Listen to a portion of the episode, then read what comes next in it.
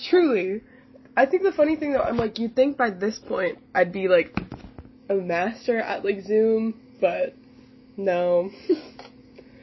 um, but yeah, no. So I guess like I, you know, like I've been keeping tabs on it and everything, and like I've been kind of following it as you've been posting and like Dylan all your Facebook posts and stuff. But um, I guess Dylan and Emily both of your Facebook posts. But um, I guess in your own words, what was the fundraiser? Like, what is the fundraiser? And then, why did you feel driven to produce the fundraiser? I guess or organize it. Sure. Um. So the actual fundraiser itself was just going to be me, Emily, and some of our friends who were in our JLF cohort. The idea was that that cohort resulted, like our time spent there, mm-hmm. uh, was stipend. So we were getting our checks in the mail, and I said in our WhatsApp, I I asked Rabbi Megan if, because I didn't know where it was in the mail yet, I asked if there was any way I could donate my stipend because I felt that that money was needed elsewhere. Mm-hmm. And she encouraged me and Emily and our friend Jared to um, organize a organize a student run um, what's the word? Uh, uh, um, uh, uh, like, just, um, okay, for context first. so, JLF is called the Jewish Learning Fellowship. And gotcha. it's, it's um, uh, uh, one of the things that you get, you have the opportunity to apply to do at um, Metro Chicago Hillel, which is um, the Jewish student organization for college students across Chicago. Um, so what's great about the classes is that uh, you have people from tons of different schools and you get to meet a lot of people that you never would have met any other way. And in the class, each one has a different topic. So like the first one that I did was called Life's Big Questions, and then this one that we did was Sex, Love, and Relationships. And in each class, you explore that specific topics from a Jewish lens, looking at texts, looking at contemporary Jewish sources, and comparing it and exploring your own feelings surrounding it. A big part of being Jewish is debate, and that's kind of what JLF is all about. Um, so when you after the class, you can get up like between like 150 and 300 dollars worth of stipend. Um, it's like a 10 week long class, uh, and Rabbi Megan, I, I thought Dylan's idea was absolutely amazing, and so I was like, oh, absolutely, I want to be a part of this. Like, let me help. I let me do as much what I can. And Rabbi Megan was basically like, it's gonna mean more if it comes from you guys. It's gonna feel more real if it comes from you guys. Like, it's gonna be. It's also like, it's not like uh, staff can really ask you not to give your money type of thing. Mm-hmm. Um, so it, it was a Facebook post. It became three Facebook posts. It became like this network of like trying to reach out to different people and different cohorts, and then it was just like, okay, well, why why does it have to be just us? Like, why can't it just be why can't it just be everyone? Yeah. Yeah, as a joke, uh, I feel like everything I do starts off as a joke. but um, as a joke, I posted this an Instagram story saying, "What can I do on live to make you donate?" and then from there, I started. I got a response. Someone jokingly said juggling, and I was like, "Oh, I I can't I can't juggle, but my mom can." and from there, it was like I before the I don't want to say the world ended. Uh, before um, coronavirus canceled all live events, what I did was produce a lot of comedy shows, especially like small scale, like DePaul centric performers. Like that's what I, that was my thing.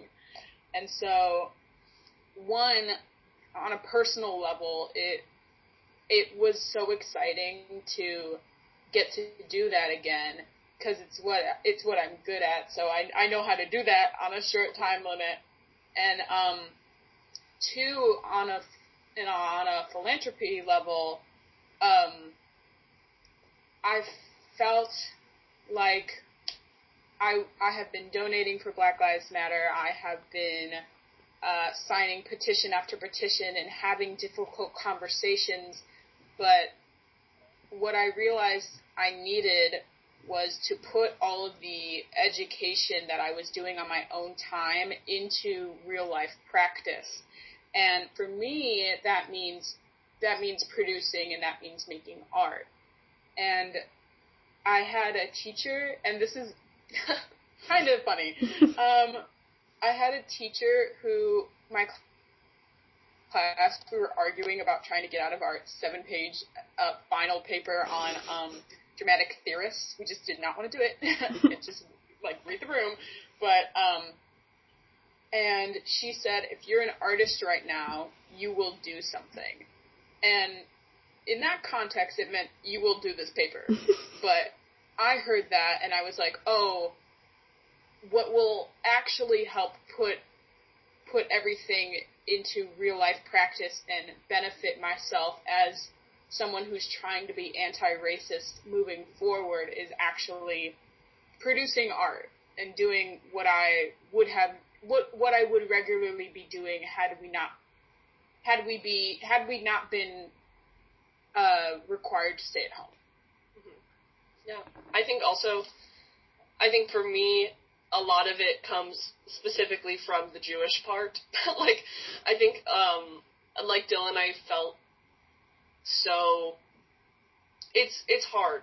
it's really really hard. You know, I've I've I've gone to protests, but like I'm working with my sister to design stickers to sell for for people, and like I, it's hard when you are at home with your parents who are over fifty. So, um, it's it's hard both because it's difficult because you want to talk about it way more than kind of you're permitted to and like you want to have a place to funnel that energy. And also like going out and in in doing physical actions like protesting feels like um sorry hold on. Oh can you are you did i just okay. What's up my microphone was still was still like plugged in, and that you were just hearing me like from far away from over there. Okay, never mind. I can hear you pretty um, well. If it ha- like I don't know. okay, sorry, I just got distracted. Um, but like okay, like Dylan was saying, coronavirus. Like, what what can you do in your own house that makes you feel like you're contributing? And um, uh, the Jewish part of that is is big in my head of like there everything about being Jewish tells you that you have to support justice. You have to pursue it with everything you have. Everything about Judaism says that you you absolutely cannot watch as other people die. Like you can't. You have to do something. You cannot like do not stand idly by. Like everything about Judaism says that like you everything about Judaism the way that I grew up in, in my education specifically. Not the same for everyone. But we'll stop there. But like so much of my life I have spent learning from people that I really respected about how like repairing the world, which is like the concept of tikkun olam, is my job. Like my job, Jews' job, everyone's job is to like repair the world and actively try and make it better. And um, I think Dylan Dylan's joke that turned into a real thing was like the most amazing it was an amazing idea because it gave everyone the opportunity to practice tikkun olam from their bedrooms. It, it's just such a cool idea. Yeah, I'm like so, and I'm like selfishly like excited to be a part of it because it also gives me like it gives me something to look forward to, like for for writing, like for the next because we've been talking about keeping it up, like gonna keep doing it like every week, right, Dylan? Is this something that we shouldn't be talking about? Is this like a sneak peek? Of, not a secret. um, but we've been working with um, Jordan Coast, uh, and and something that has also been really nice is the way that we've all, in the one day, like the one meeting that we've had about it, like talking about our goals and checking ourselves, and we're doing the work together like doing the the work of anti-racism, like becoming anti-racist together as well as alone, which makes you feel less isolated, and that feels really good as well. Yeah. is all like me talking about me. I'm saying like I'm saying all these things. I'm like, oh, this thing that we're doing with other people, yeah, this is how it makes me feel. Makes me feel like an asshole, but No, I think that's a that's a really cool point that you raise is like like just kind of like you're doing we're kind of forced to be a little like we're forced to be separate. Like we can't like obviously like when I'm having this conversation over Zoom, you know, geography notwithstanding, uh, instead of like sitting down like uh, at like a coffee shop or like in a park or DePaul or whatever. Um and so like that aspect I think is something I've really been thinking about a lot, like even personally just over the past few weeks is like how has advocacy changed because we're forced to kind of like funnel that online, I guess. Like obviously there are things you can do in person, but like I like I guess do you guys have any thoughts about like how like protesting has kind of become a digital activity as well, more so than I think ever in the past. Like oh my god, St- I think that it's I think it's like if we were not in the coronavirus, so many people have said this. So many people that are much smarter than me have said this. But if we were not all forced to be alone, we would not be paying as close of attention, and things wouldn't feel as accessible. That's like it has changed, but it's obviously like we want people to show up in person. Like that's the goal of life generally, like to be around each other. But if it has changed for the better because people feel like it's their job. Like they feel like they have literally nothing else to do. So of course they're on social media every day, and then they just see it and they they read and they they intake and they learn and they think and then they post it and they share and it's it's I think it's it's something we used to shame a lot like was digital digital advocacy. We used to like say oh this is like all bullshit, but I think it's incredibly important. Yeah, I think our given circumstances have created this perfect storm of, you know, really having to confront the racial discrepancies in our country. And what's sad is the sentiment of, you know, now we have the time, when of course these, this, the presence of systemic racism has been here the entire time Mm-hmm. we've just been so focused on um, kind of sprinting with our heads down that we either I mean I'm speaking as a white woman so I really can only speak to my confronting of this in recent history personally but I think now that we're all at home and you know, some I'm out of both of my jobs. It's like I am no longer having to uphold these these systems that are in place that uh, disproportionately affect uh, BIPOC and people of color. Uh, and so now it's like, okay, I'm being confronted with all of this. Um, what can I do? Yeah, I think also like the I so many people in my life um, that are older uh, really question the legitimacy of videos from the protests and videos from the physical stuff that's happening. But the, the thing that's so fascinating about our like this specific moment is that we will we see it for what it is and not for what other people want us to see it as. Oh, hello. that's I love doing interviews at home and then just like I'm like, oh hey mom, like but yeah. Yeah.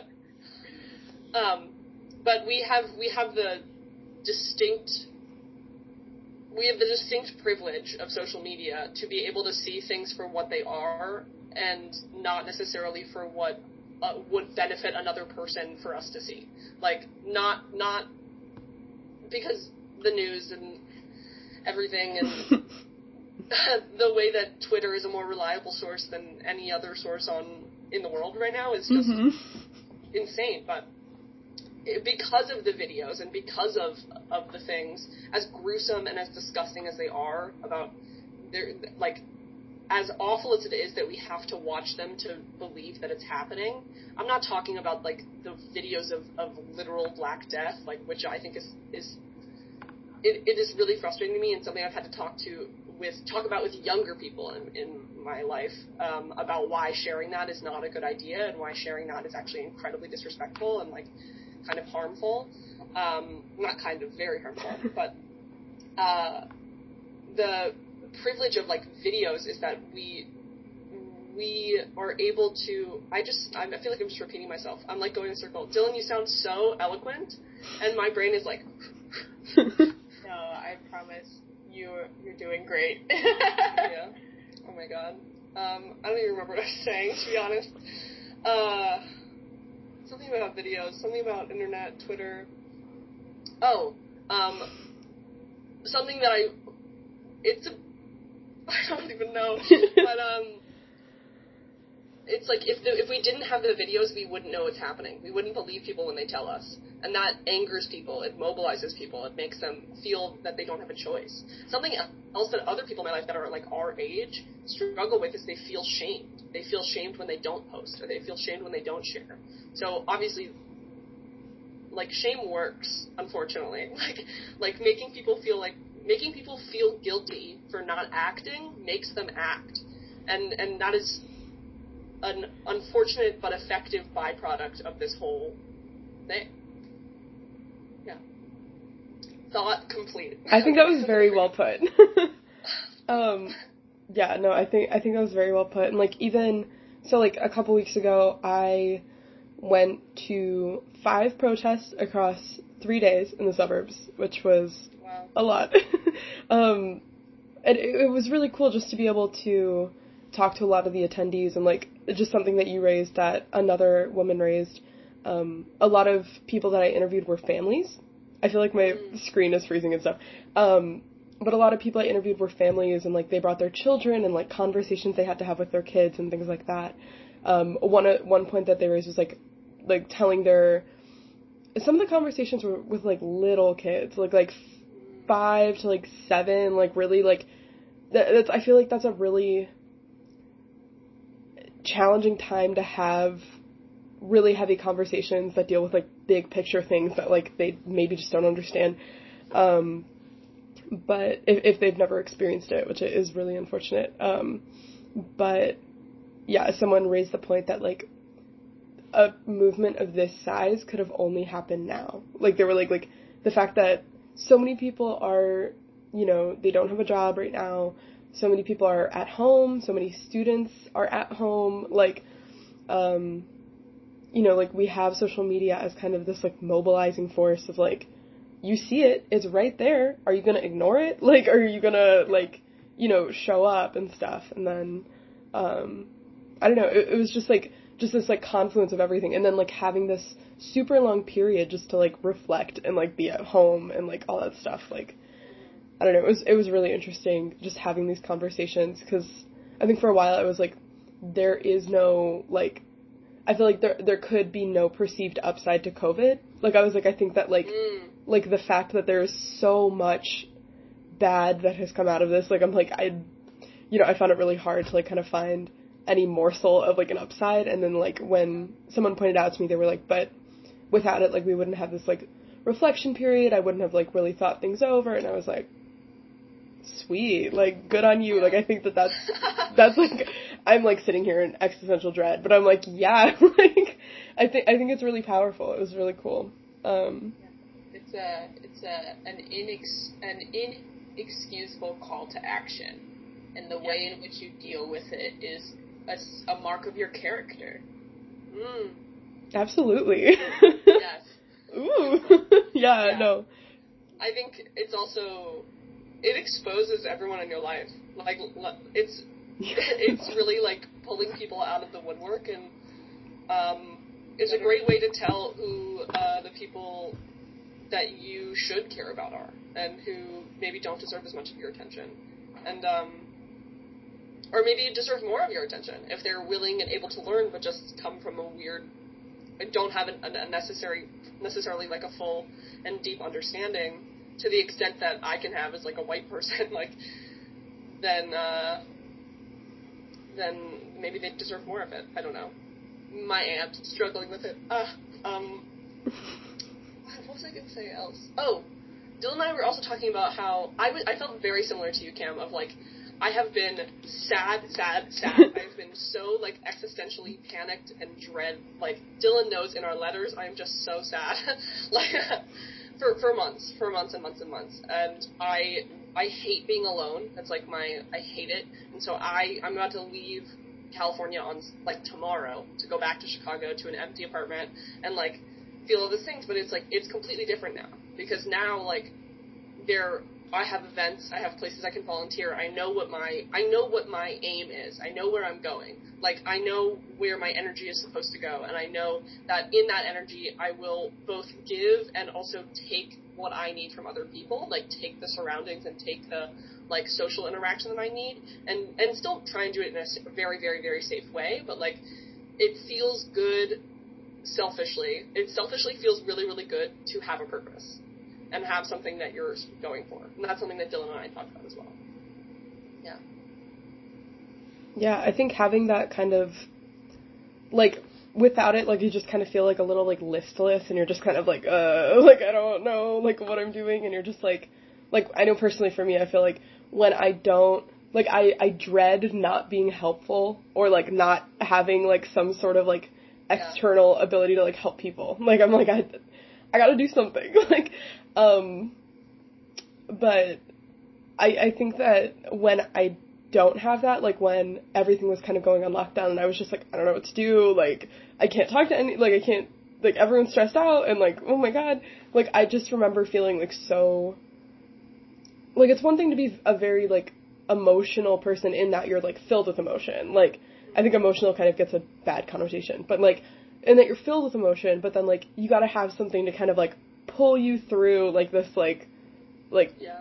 sea of emotion and then like like use that kind of to to motivate yourself and so I think I think for me that's definitely been journalism but I like it's definitely it, it is like kind of cool and like cool in like a not like a whoa awesome but like cool and like a like yeah. a like uplifting kind of cool to see how my friends are doing that and how they're kind of mobilizing their um I don't know, like just kind of channeling their energy. That's cool. Um, but yeah, I guess another question I had because like obviously both of you are students, both of you are college students. Um, even though the two of you are very wise beyond your years, um, I like. I guess do you have any advice for how students can become better allies and advocates for, like, again, like not just their community but like other communities as well? I think I think the first part in addressing any type of advice is to also know that I am not perfect. And the road to allyship will come with mistakes and I will mess up.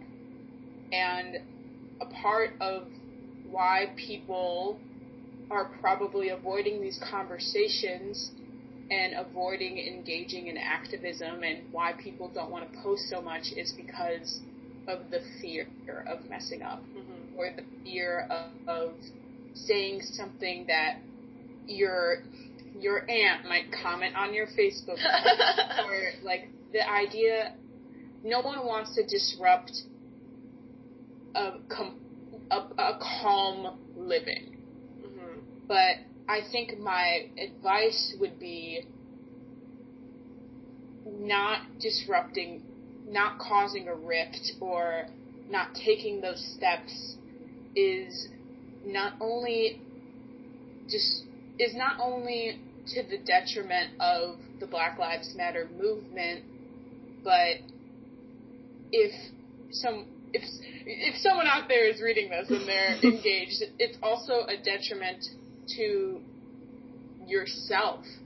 You're doing yourself, you're not doing yourself any favors by avoiding systemic racism. Mm-hmm. Oh, Or, and you're not doing yourself any favors by being afraid. I think it's a normal, it's a normal part of uh, confronting your privilege to feel embarrassed, to feel shame, to feel frustrated that you you didn't start five years ago or Mhm. even before that.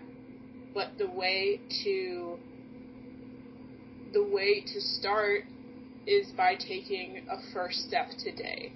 And maybe that's signing more petitions than you did yesterday. Maybe that's making a donation. And if you start now, like I, I started probably, I didn't start as actively as I am until this perfect storm. Mhm. So I think because I got my bearings and I had my period where I was like, wow, how how disappointed I am in myself that I have not started this journey sooner. But You have to work through that period. And then when you come out of the other side and you're recouped and you take care of yourself along the way, Mhm. then and only then can you engage in anti-racism in a way that is unique and beneficial to who you are as a person, but also can create a space for for people who are experiencing systemic racism can create space for them now and moving forward. Yeah. Wow. Incredible. Um, I think something else that I would like to add to that is like, uh, do not be selective with your empathy. If if someone tells you that they are in pain, you should believe them. Um, and and just just believe them. Just listen. Um, and and if you do not feel bad, why don't you feel bad? Like why? What what is it about what this person is saying or who this person is that you don't believe them or that you you are choosing to ignore it? Like interrogate yourself. I think so much of what's happening it, it on the topic of shame and on the topic of like digital advocacy, it feels like the people who post the most are the people who are the most at like active, the people who are the most anti-racist. But like, but it's all it's like that one picture that went viral, the glacier that's like it's like 20% this and 80% under the water, like that you can't see. It's it's so much of that. It's it's like you there is a, a way to become an ally that isn't necessarily visible you can work to create that world for yourself in, in your life for other people, and you don't have to talk about it.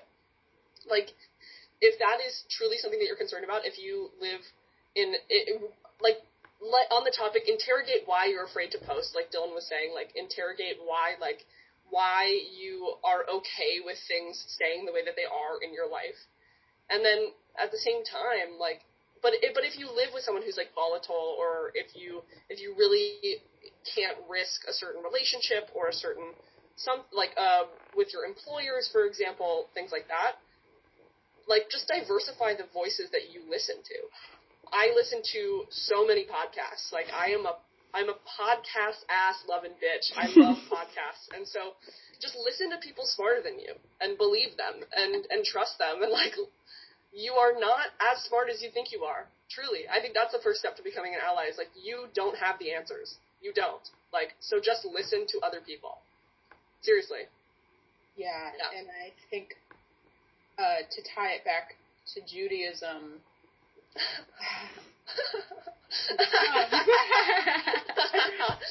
it reminds what's happening right now reminds me. I've been thinking a lot about.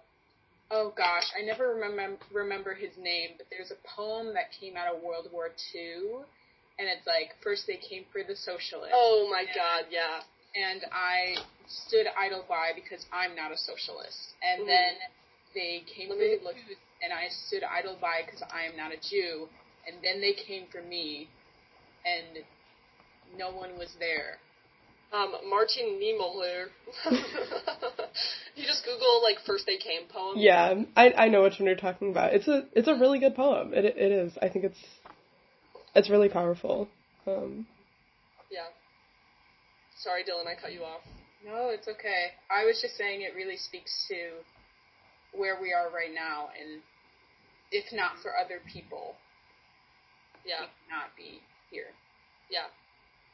I mean, Jews Jews are like we have our own history that anti-Semitism is not the same as racism. Like it is very, very different, and like it, it is just as complex in the way that it works within systems, but it, it is it is not as it's just different. It's very, very different, and I but I think that it informs, at least for Dylan and I, like the the history of Jews and the history of, of the Jewish people informs our present and informs informs our future and our understanding of the past and our and I know for me like the understanding of my family's inherited trauma and like my family's history in Germany and going back for generations like that informs my view of other people and my view my the way that I interact with other people the way that I care about other people and um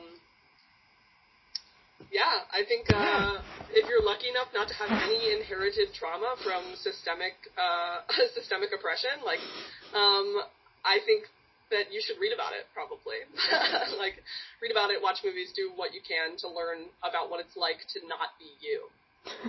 is that you know what I mean? Is that like a is that a weird thing to say? yeah. I think that's like a perfectly like like I don't know, just like learning about what it's like to not be you. I think is just like the best way to like summarize that. I feel like that also could be like the title of like a children's young like adult book of like teaching anti-racism is just like learn about what it's like to not be you like um uh but yeah I, I definitely think that that um it's yeah like we have to do that and like it, it's interesting for me because I'm like like I'm half white and half not white and so so on the like um on like my Mexican side, like with my dad's family and things like that, like uh, my my family, like, but um, it's interesting because I'm like, like, yes, you've inherited like kind of institutional trauma and oppression. Like I'm like there are things on this side that I'm like stuff that people in my family have had to go through is insane. Like it's absurd. Like it's and it, it's just like heartbreaking, I think.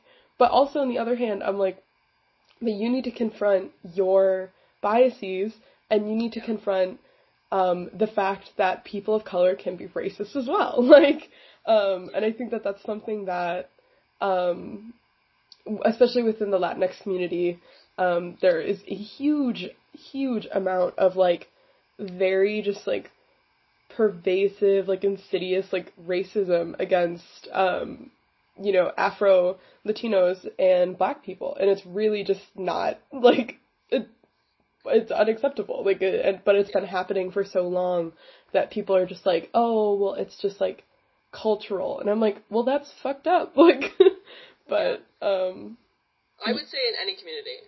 Absolutely. In every community. And I, I posted this graphic to Facebook that my mom thought was like a, the most illuminating thing she's ever seen. That was like talking about how to confront your own personal bias, and it was like I am not responsible for my first thought, but I am yeah. responsible for my second thought and my first action. And I thought that that was like brilliant because that was like, it, it, it that's so smart. It, it's such a perfect way of describing it. And my mom like she came to my room, she was like, I get it. I understand. She was like, "Oh my god!" And it was, it was really cool. yeah, I maybe I saw it on your Facebook page, but I was gonna say I literally mentioned that to my mom yesterday. I was like, mm-hmm. there was this like really like really interesting thing, and like, oh my god, it's like so like. It was just like so eye opening, like I don't know, just it it was put so well. It was like that's yeah excellent. Um, but yeah, I guess circling back to the fundraiser, um, what was the reach for that? Because I know that you said that it was through kind of like this, um, through Metro Chicago Hillel, so it was like through like a, a bunch of different like people as well. Like, do you was it? I don't know. Did you find that it was like a lot of people across Chicago? Like, I know it was Chicago Jews for Black Lives Matter, but like, um, did you have a wider reach, like things like that? Um, do you plan on keeping it just to Chicago? As far as like the live stream event itself, or the fundraiser as a whole? I guess the fundraiser and then the live stream because I literally love how like I guess like like you said like how it started kind of as a joke and then became something like way more than that like and the the variety show Yeah. seemed to play into that pretty well. Mm-hmm. Yeah. So as far as reach, I would say that we had like over a hundred people donate, and those people consisted of Jews from Hillel. Um, they consisted of non-Jews from Chicago Mhm. and um, family, extended family, friends from high school who I have not spoken to in years. Uh, and then I also reached out to the group that I went on Birthright with in January. And um, friends from Colorado donated, and I'm trying to think of anyone who's way far out. Um, it's hard to say because uh, I my instinct is to say a lot of people from Chicago, but realistically, now we're all over the country. So I think I think I'm definitely leaving out the reach. I wish I had uh, better knowledge of exactly where everything came from, but I know in the live stream itself, what I'm really proud of putting together with the help of Jordan Coast, who I cannot uh, emphasize, emphasize enough. I called them like eight hours before the live stream, and I was like, "Hey, are you doing anything today?" And they were like, "No," and I was like, "Can you help me produce a show?" because uh, between the two of us, we're the people on disc who kind of produce everything. So they were like, "Sure." they actually said, uh, uh, "You're psychotic." Yes, which doesn't have to be quoted, but um, uh, the first, I mean, the first thing was just like the Chicago area Jews Hillel Facebook group, which is like a couple hundred people or something like that, like a hundred people, and then it sort, it just, it went from that to just being our, our social media. So it was whoever we could touch in our in our overlapping web of human beings, like that that was the web. That was the whole reach. And I think um, we we had a lot of people who were sharing like for us and felt like we're rooting rooting it on, rooting it on, rooting rooting for us. rooting for us. Yes. Um, and so it power of social media, baby, like that type of shit. Yeah. Yeah, it's hard to quantify what our reach was because one, I in 48 hours have never like paid less attention to anything except one thing. but it was also like my phone was constantly like getting notifications and getting tagged in things and I just felt like it rippled out so quickly and it was it was really really moving to see just how um, ready everyone was to participate, whether they're Jewish or not. I think a lot of people, there's a lot of fatigue happening in Mhm. uh, civic engagement, and I think, I think a lot, I think it's fair to say that, you know, the nature of this live stream was pretty lighthearted, and the idea behind that was we didn't want to put together anything that could be traumatic for the people who are most directly affected by current events. We wanted it to be a safe space, and we wanted it to be, um, we wanted it to be um, not interdisciplinary. What is the word? Uh, Intersectional. Yes. intersectional. Thank you. We wanted it to, because we also don't want it to be like just one group of people, and because that's also like not doing the work that I w- I hope to see in the future on a grander scale. So I kind of got off track there. I apologize. Yeah, well, I think I was I I think you make a really good point there where it's like we people were so people are also they miss comedy so much. They miss having events. They miss like I know I am I may not be the person on stage, but I am the designated laugher in every audience. I have like I that that is my job. I am I am the laugher at the comedy show. Like that's my job, and I love watching my friends, and I love like I love being there, and I I just I was also missing that. Like when Dylan said that she wanted to do this, like it was such a joy, and I was so excited because it was like, oh, finally I can sit here and like just have this sense of like love for the for the people in my life, and like I'm just so in awe of Dylan and so in awe of these people for being able to do it, and it's that was something I was missing. I think that's something a lot of other people are missing as well. So it's again a perfect storm. Yeah. yeah. Especially there's a huge call to action among the entertainment industry as a whole and Chicago comedy. So to create a space where people by POC, people of color, women, Jews, mm-hmm. multi generational, multi generations. Like my mom was in the was in the live stream. Like we, I really, and to have it be comedy that is safe and yeah.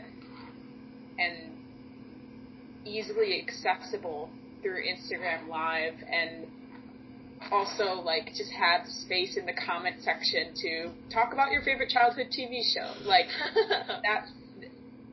My life's mission is to foster space for people, and the fact that I could do that while also directly educating myself in what it means to produce anti-racism and what it means to practice that, and also benefit organizations that are helping Black Lives Matter directly, I I can't think of a greater thing to be a part of right now. Ditto.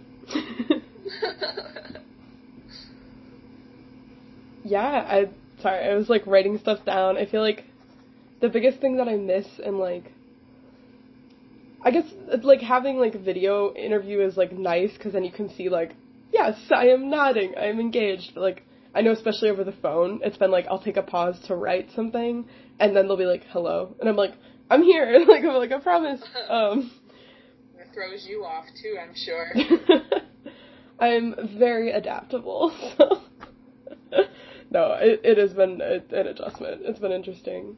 But, um, no, I think that that's great that, you know, it's kind of like this convergence of like faith and comedy and the internet and all of these things that kind of just like worked to like and like advocacy and like all of it just kind of like whoop like came to a head with like this fundraiser I guess like it, it just yeah. it seems really cool um and it, it is really cool I don't know being happy is a radical act and Dylan is doing an amazing job of trying to foster that for other people. It's like I'm just so to even be connected to this whole thing, to even be sitting here, I just feel I, I'm so happy and I feel so privileged to be here. So, yeah, yeah.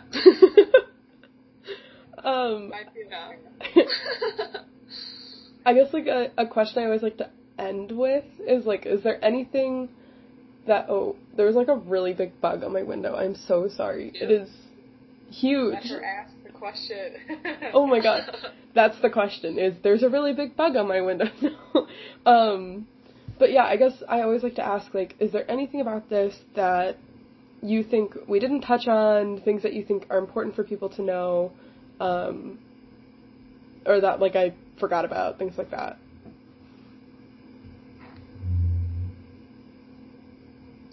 Um, I, well, I think that we we're learning as we go, and because of that, we are very open to criticism.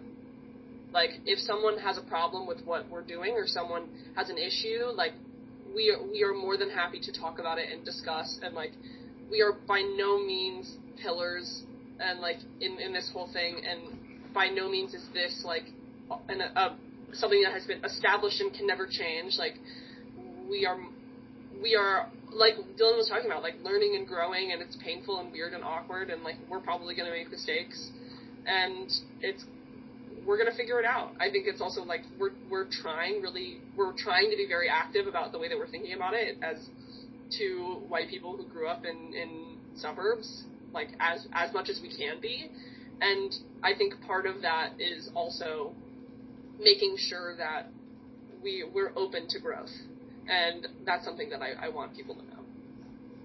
And yeah, I second that completely. And uh, is there anything I feel we've left out? Just that um, it's we're gonna keep going, and uh, our next we're just gonna try to do it every Wednesday night at eight Central. So if anyone is looking for a safe space and a space that that that hopefully brings joy, that it won't be far from them.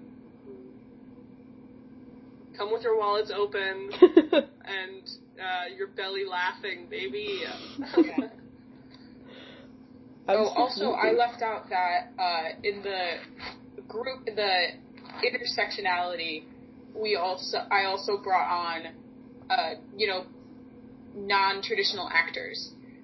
So that's just one more thing in that list of people.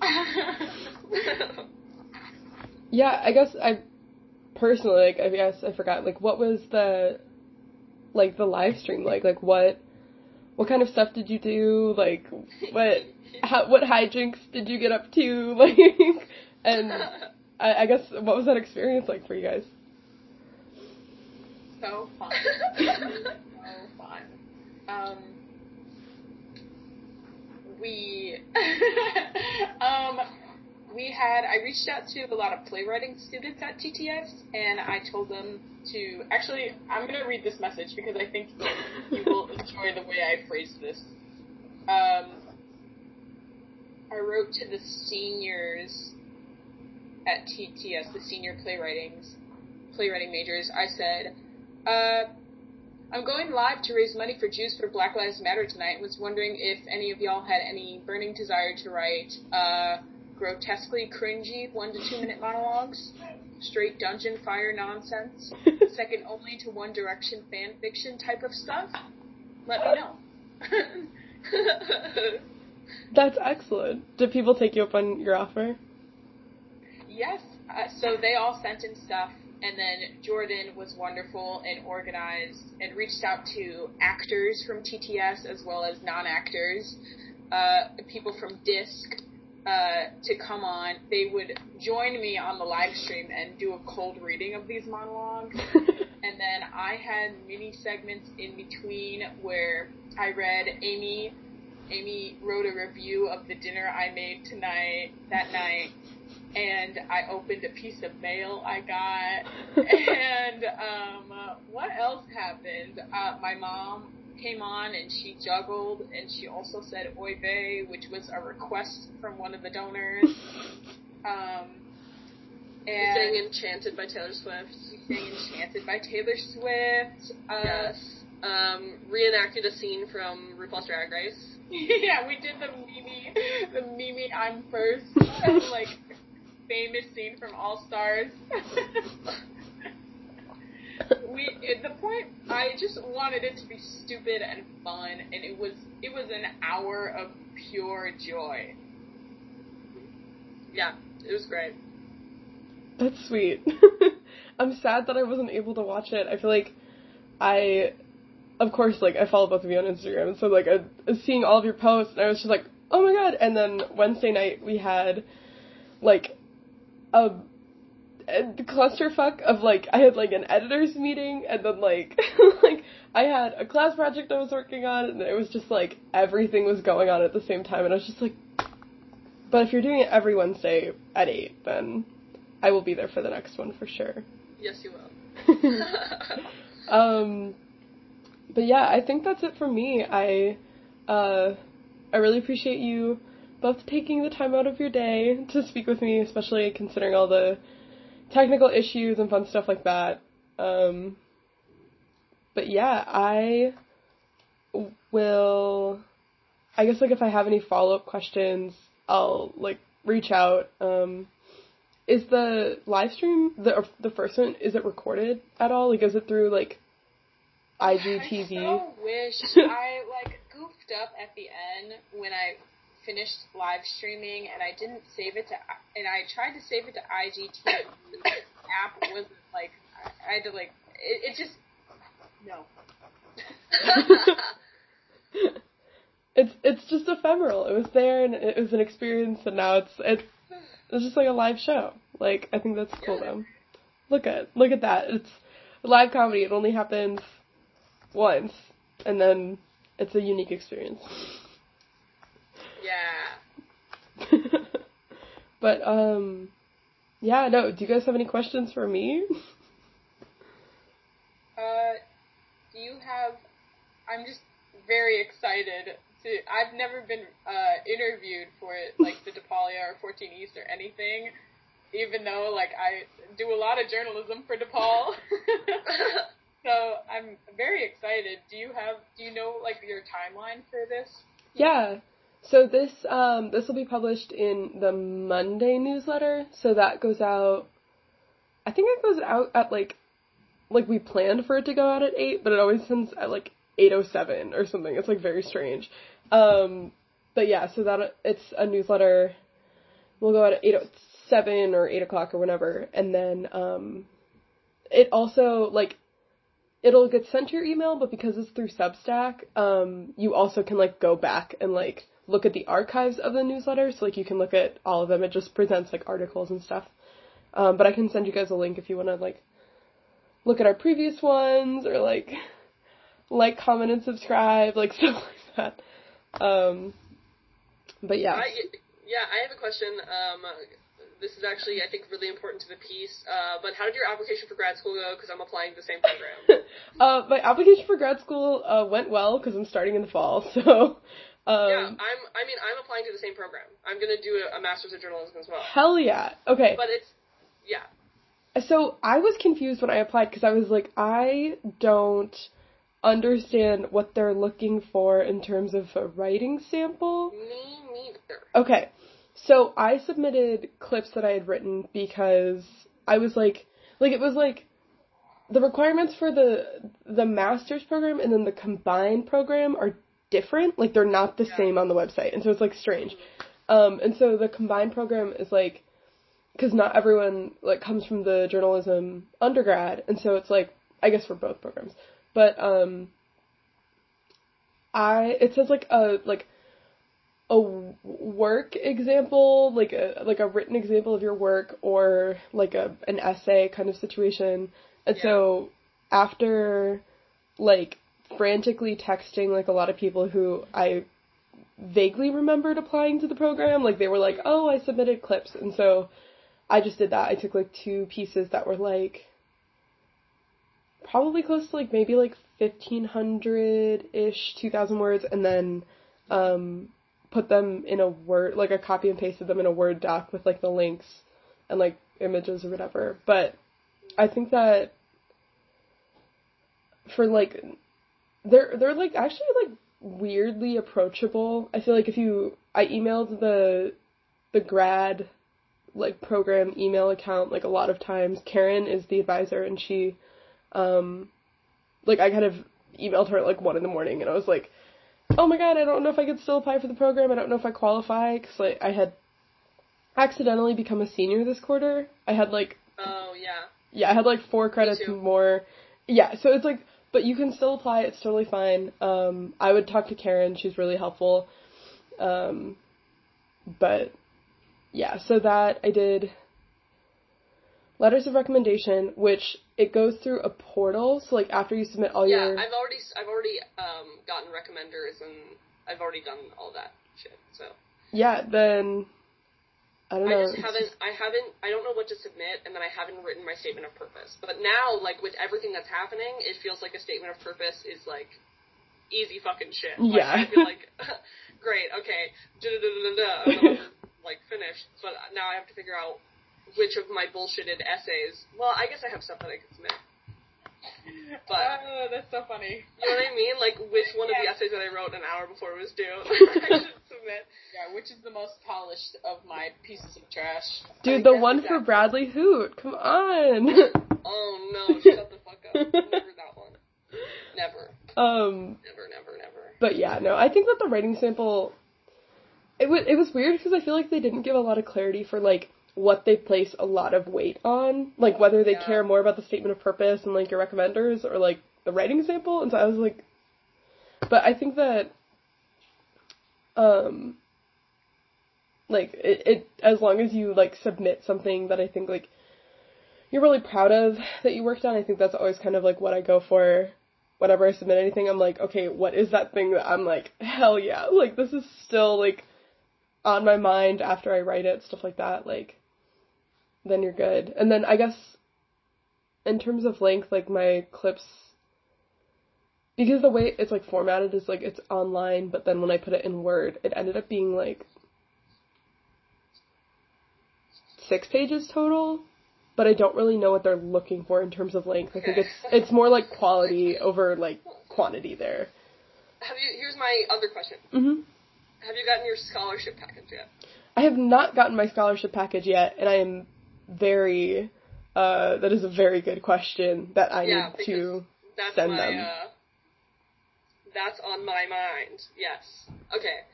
I- Um, this is all. We all don't have to talk about this on Zoom. I'm technically at work right now, so I should probably go. Um, I think that Yeah. the grad scholarship package might not come until after you graduate undergrad because technically you're still your your three grad classes are covered by undergrad tuition and then and maybe they like calculate it then i'm really not sure that is a very good question and i'm going to ask karen because that is very relevant um especially considering that i'm starting it in the fall so but i think Yeah. that it wouldn't kick in anyway until you were like fully out of undergrad and like fully in grad. So I'm not sure. Great.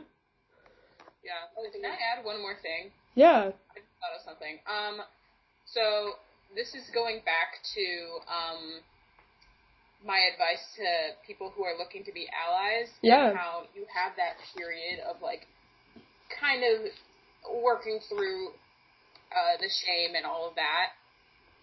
Do that either in private or with other white people.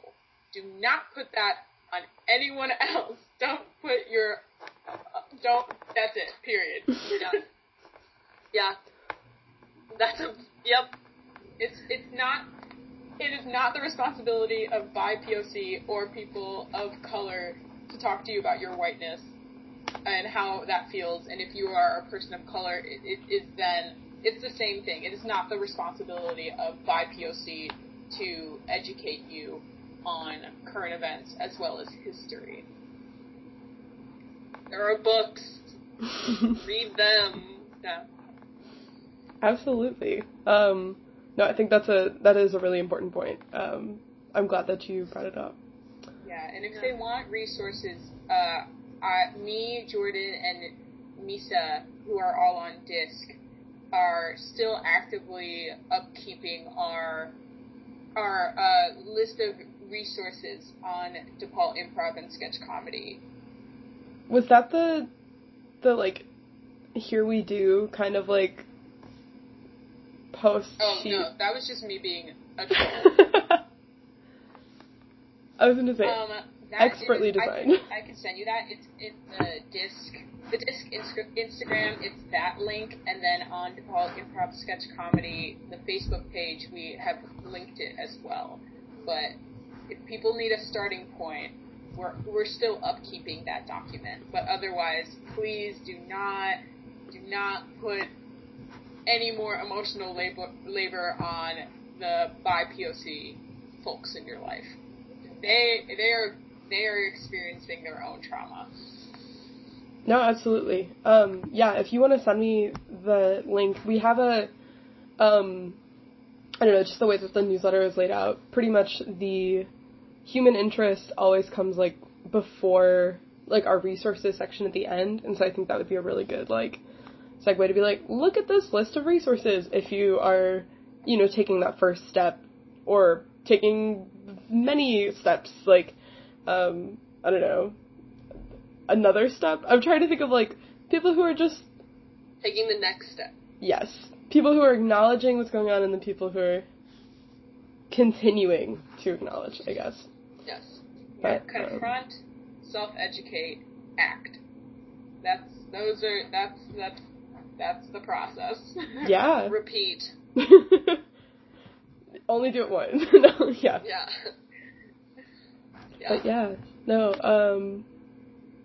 yeah, I'll reach out if I have any follow up questions or things like that. Um, I'm hoping to have the piece done by like Sunday night. Um, but it might be done Monday morning because I have a final due Sunday night, so we'll see. Sick. Um, but yeah, thank you again. I really appreciate it. Lovely to see both of your faces, and it was great to have a conversation with the both of you. And I hope you're well. okay. Okay. Go finish editing these white ladies talking about how to play with their kids during a pandemic. okay? Goodbye. Bye. Take care, y'all.